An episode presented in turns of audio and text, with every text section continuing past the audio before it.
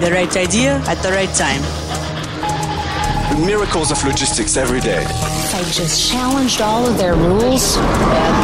Technology is revolutionizing this industry, changed our lives. Close your eyes for a second. New York, Hong Kong, Paris. We're more connected. You just never know where the next innovation will come from. Rules are beginning to change. This is Longitudes Radio, a podcast with today's leading experts about the future of technology, global trade, sustainability, and logistics. From Atlanta, I'm Brian Hughes. And I'm James Rowe. James, today we're launching our series about how to move urban logistics forward. It's actually more exciting than it sounds. No, it's really important, guys, because uh, by 2050, two thirds of the global population will live in cities. With that movement, we're going to have to figure out how to get people the goods they want, how to do it sustainably, and how to do it in a very compact space. So today we're talking with John Davies. He's the vice president and senior analyst at GreenBiz Group. Uh, GreenBiz looks at the intersection of business, technology, and sustainability and tries to find the sweet spot. So let's uh, let's talk with John. So I want to start with this idea of sustainable urban logistics. Why why should we care about this? Obviously, it's something you're passionate about, and it has a lot to do with future population growth and where cities are going.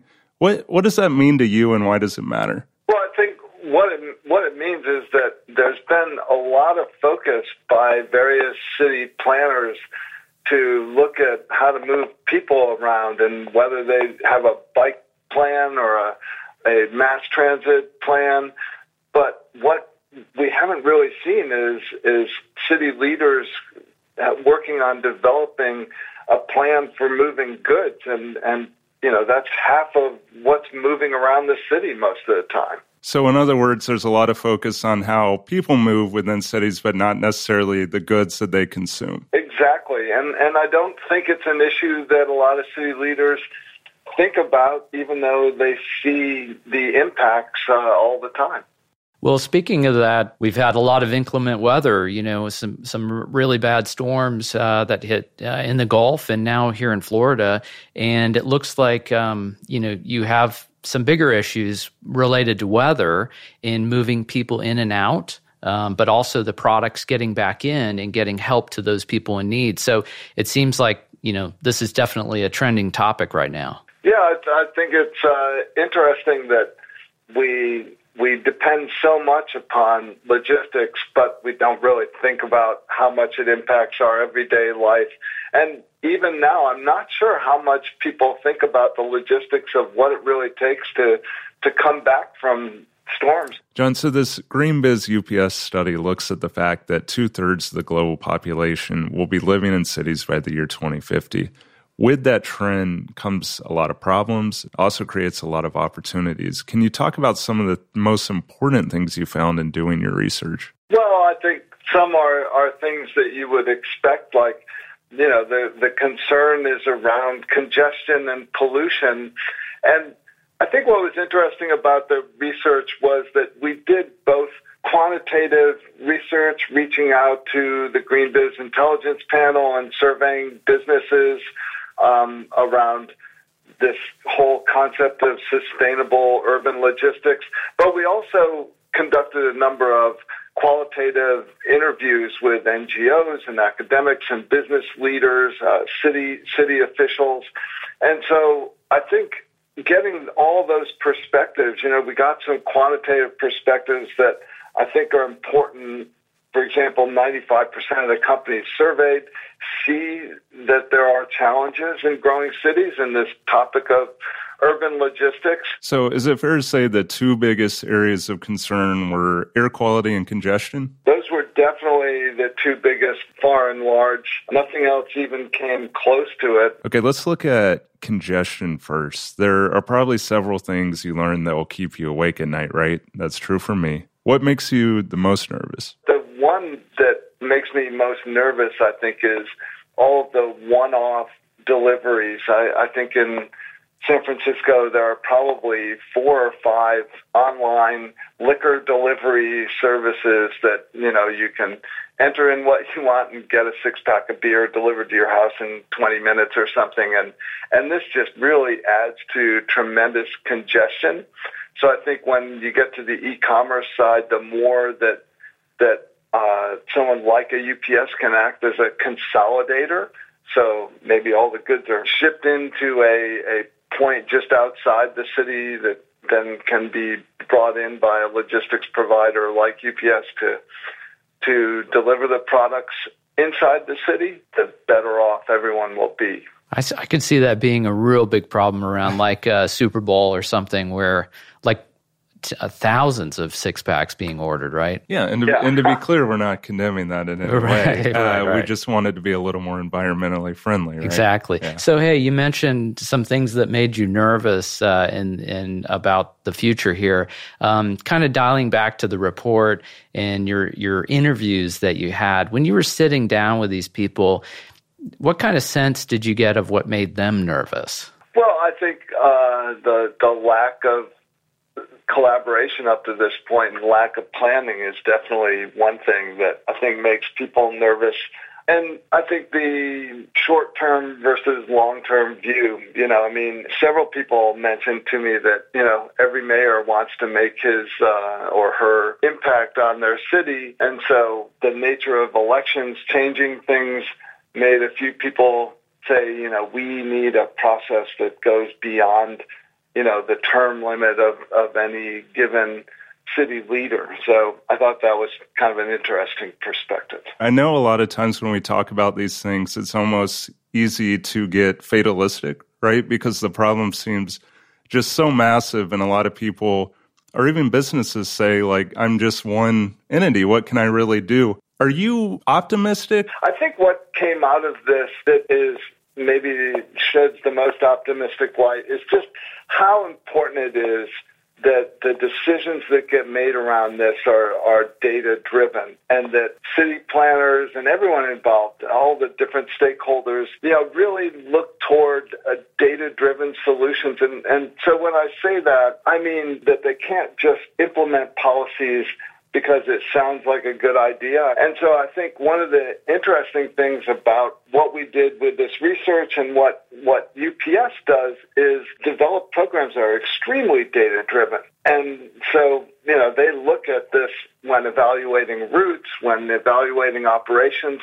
And so I think bringing that perspective into the conversation is going to really uh, unearth some some great opportunities, not just for the logistics providers like UPS, but for the cities themselves to have a partner that, that can help them understand how to utilize all this data to really create a more efficient and effective city. So, you know, speaking of the data, um, what were some of the more surprising things that you ran into in, in the results? Like, you know, we talked about the obvious ones of air pollution and congestion, but as you kind of go down the list, could you share a couple with us? Well, I, you know, I think one of the things that uh, was surprising to me is just how unique every city is and that there's no one size fits all solution. We did discuss with a number of different folks uh, the types of approaches that can be taken, and there's lots of cool technology that's starting to be uh, utilized. Uh, and I even include, you know, bike deliveries and trike deliveries as, as part of cool technology, not just drones. So I, I think just the uniqueness of cities and the challenge of how companies and, and logistics providers are going to approach all those different cities and, and what can happen uh, to make these more effective. So, John, the cities that are doing this well, and by this I mean urban logistics, is there something that they're doing differently that stands out to you or something that makes them more effective in their approach?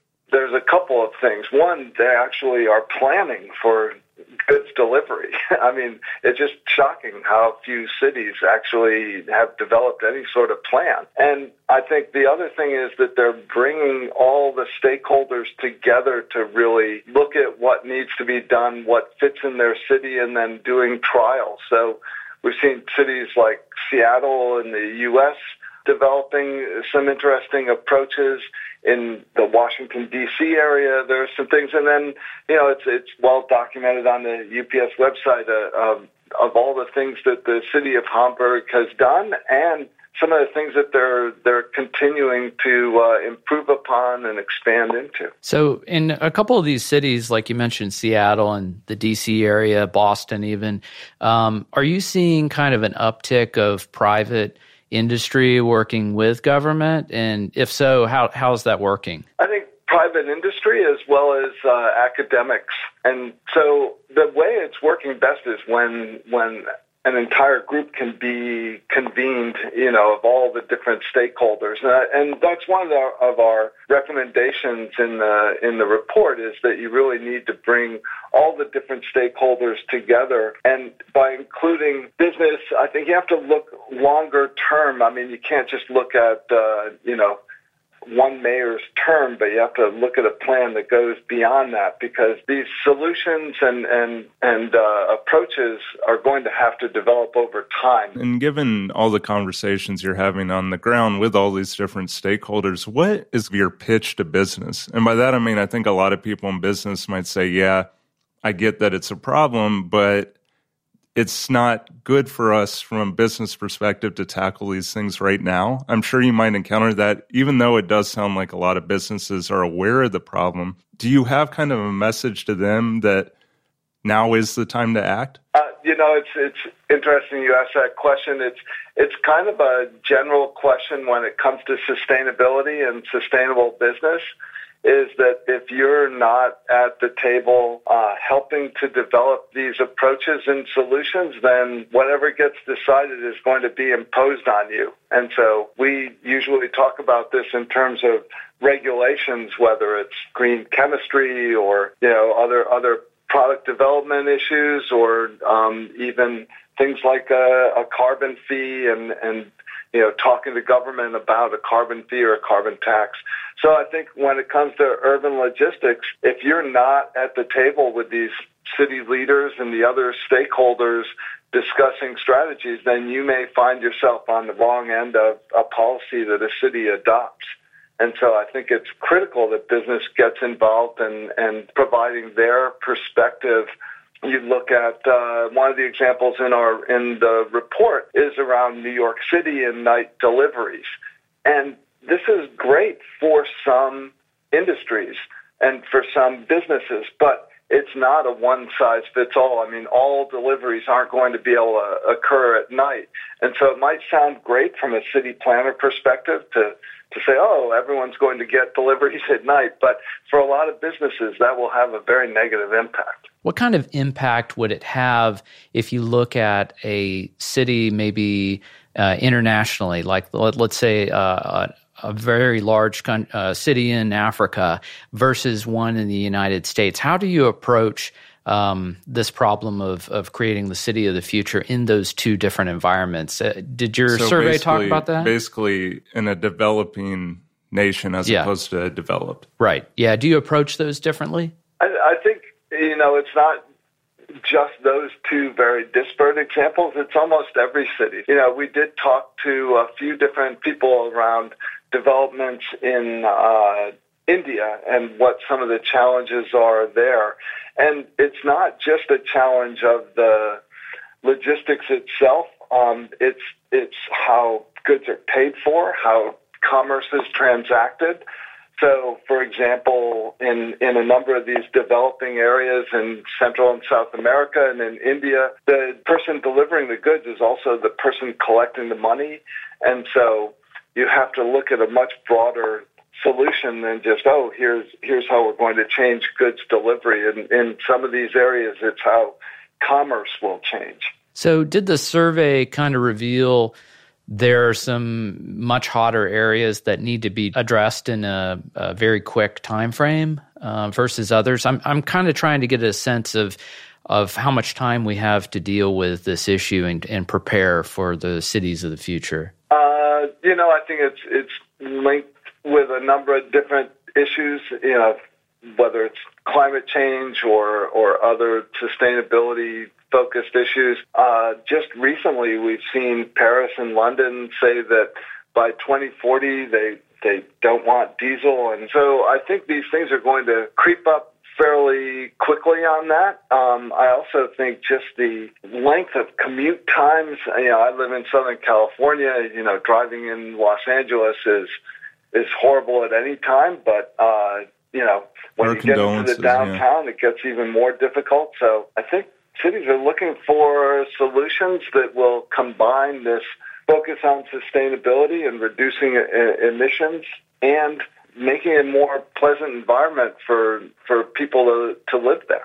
So, how do you do all this in the age of e commerce, right? Because if you think about it on the face of it, with e commerce and all these goods are available at the click of a button, it would seem that you would have to move more goods and the carbon footprint and the strain of doing this would be exacerbated even more. How do you confront that challenge? I think that we'll have to drive a lot more innovation in terms of uh, what happens in cities, whether it's staging high volume products closer, you know, in, in sort of consolidation centers around around the city, um, whether it's having uh, delivery lockers or you know places where people can pick up, like at the UPS store or the UPS pickup points. So we talk a lot about the importance of designing how you move goods and how you get them to people, but can you talk a little bit about the importance of urban design? And by that I mean the actual structures we live in. Yeah, I mean that's one of the opportunities in developing cities, even down to the mundane level of designing curbs and, and parking spaces that are more accessible for goods delivery, but also designing lobbies of, of buildings that can have lockers, you know, storage lockers that can be used to drop off goods. There are a lot of different um, areas where you, if you can design it in, and even in these um, developing or re-emerging cities like a Detroit, right? If you can design in some of the access for goods delivery, some of the delivery points um, within a, a, a large tower, then you're going to be ahead of the game as opposed to some of the challenges like when you look at a city like London where the streets are tight and and there's not a lot of rebuilding that or you know space in order to make changes. So you know when you're looking at this kind of planning, and obviously you're trying to orchestrate um, much higher numbers here. Can you use data and analytics to help kind of um, create this program or or shape these cities that we're talking about? Think that's what you have to do, and you know there there's you know, with the rise of uh, IoT, the Internet of Things, where sensors are being placed everywhere, I think there's a real opportunity. Um, I think UPS is doing some of this on their trucks, and and I think uh, there are programs like at University of Washington where they're doing the time motion studies, not just the, the travel through the city, but time motion studies of the delivery person, how long it takes them to access the building to drop off something. I, I have a 20 some odd year background in, in logistics and warehousing and distribution. And, you know, one of the great things about people in supply chain and logistics is they're very data driven and they, they want to eke out that last last drop of efficiency. And so I think bringing that perspective to the design of, of cities is really important if you want to achieve a good, healthy community that that's effective and efficient. So let's, um, John, let's get back to that uh, the report that you have. Could you give us a, a pitch on, you know, why the average uh, person out there in the business would want to read it, and what should they look for in the report? Well, I think anyone in business needs to to read it just because it's it's a tackling of an issue that's sort of hiding in plain sight. I think we say in the report that that it's it's a challenge that's only going to increase as population increases and density increases in urban areas. So I think it's just a, a primer for what lies ahead because it's going to be an issue for any company, whether you're e-commerce or traditional. You're going to have to address these issues of congestion and pollution and this is a good way to sort of get an introduction to the topic. So I get the irony of what I'm about to say, given that we're doing a podcast. But what I keep hearing from you over and over again is that talk can only get people or businesses so far. They can talk about all the problems they want until they're blue in the face, but we need to do something about it. Right, and I think actually the talk is the is the important thing. I mean, one of the things that we've uh, indicated in the report is that we need to have certain organizations, whether it's an NGO or whether it's an academic institution, of bring all the different parties to the table to have this conversation because it's a conversation that just hasn't been happening very often and and that means bringing business to the table as well to have you know to participate in this conversation. So, speaking of the academic side, what were a few of the universities and institutes you interviewed for the survey? We talked with MIT. They have a mega cities logistics lab. Uh, we talked to uh, some people at the University of Washington that are doing some great work there. Um, and then there are NGOs like NRDC and I just recently uh, read a report by World Business Council for Sustainable Development on the road freight logistics. So, one interesting wrinkle, and I, I get why we're talking so much about cities, but I do, uh, for my uh, rural brethren, have to ask: is how how does all this change uh, for people who don't live in cities? For people who still might like uh, to cling to the suburbs, as I do, just to be clear. Uh, what do you see changing uh, for those people? Well, you know, actually, uh, there have been, been, some articles about the fact that there's a, a shift from cities in the U.S. to su- suburbs, maybe as as Gen X and millennials get older and they want to have kids and families and you know soccer fields close close by. So I, I think one is that these these approaches can work well in suburban as well as urban environments. I still think it's an issue, even if you live in, in the suburbs of, of congestion. Um, and I think there are some interesting things that will come out of this, even for very rural areas. And the idea of pooling goods to be delivered in a rural area is, is similar to the urban area, and that you want to get as much consolidation as you can.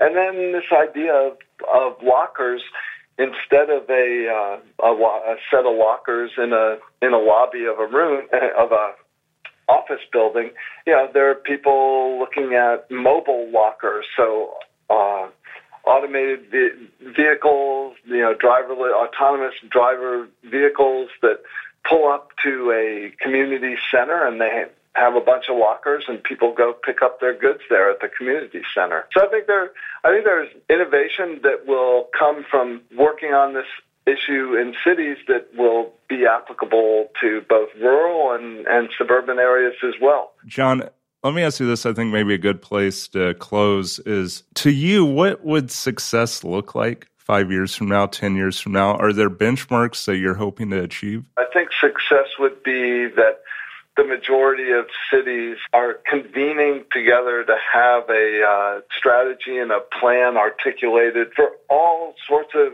mobility within the city. So, goods delivery, moving people, uh, an approach to bicycling in the cities, that all of it is an integrated plan that they're executing against in five years, maybe there are a number of pilot things that they're piloting, and in 10 years that they've sort of transformed the city environment so that people move about freely, but the goods move about equally as free. And uh, I think that would contribute to a much better urban environment and that would be that would be the great result in 10 years. John, thank you so much for being here with us today. It's a great conversation, and uh, thanks again. We're Looking forward to the next time we do something like this. And we're looking forward to it as well, John.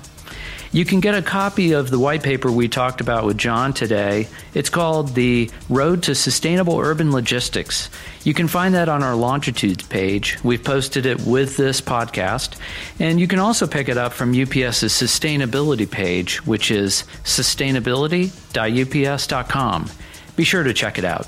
James, this is a bit of a movie trailer, so to speak, but next week is part two of our urban logistics series. Our guest is Matthias Winkenbach. He is part of MIT's Megacities Logistics Lab. What that means in layman's terms is he's at, on the ground implementing actual solutions to this major challenge. He's going to talk about how academia has taken the lead in this process, and uh, you won't want to miss it. We'll see you next week.